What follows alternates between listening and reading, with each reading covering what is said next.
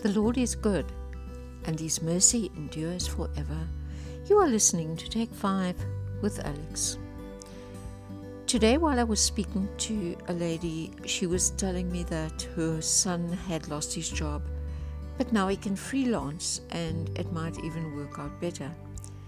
Another young father was telling me that his daughter is now going to be homeschooled because he is going to be working permanently from home and his wife was retrenched. And these are fortunate accidents, let's call them accidents. These are things which happened which people would not have made that choice voluntarily. They've been forced into doing maybe what is most advantageous to them and maybe what the right thing is, and maybe even things that they really wanted to do, but they thought they couldn't afford them and they thought that they weren't in a position to be able to do them. During this time of lockdown, we often come to a place where we confront ourselves and where we look at our values. And I think that's really important. We have to decide what's really important. What things in our lives have eternity value and which things are just passing. Now, I'm not saying that we are only going to have things in our life which have eternity value because we are human beings and we live in a human world and we need to have things to survive. There's a song called When It's All Been Said and Done, and part of the lyrics is When it's all been said and done, there is just one thing that matters. Did I do my best to live for truth? Did I live my life for you? When it's all been said and done, all my treasures will mean nothing. Only what I've done for love's reward will stand the test of time. Beautiful song, thought provoking words. We need to know what really matters. And what matters to me might not be the same thing that matters to you. So I can't judge you and say, oh, you know, you should do this and this and this because I think it's important.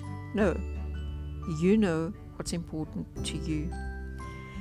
But at the end of the day, if you're on your deathbed, is it really going to matter which school you attended, how many, what your percentage for history was in, in matric, what higher education you have, and how much knowledge you gained, your social standing, did you have a big car or a small one, and your house. Was it the best house in the worst neighborhood the, or the worst house in the best neighborhood? Which political party did you vote for? Did you have a successful business or not? Will it really matter? Those are things that belong on the earth and to the earth. When we die, we cannot take them with us. Obviously, if we had a successful business and we made a lot of money and we could leave money to our children, that would help them, or even our children's children. But for ourselves, we have to sit down and assess what is really important. When everything's been said and done, when all the shouting is over, when nobody's around to listen, when everything's quiet, we need to be able to sit down and think things through carefully and assess what is important to me, what is important to my spiritual life because your spiritual life is the part of you that's going to endure. The physical things you cannot take with you.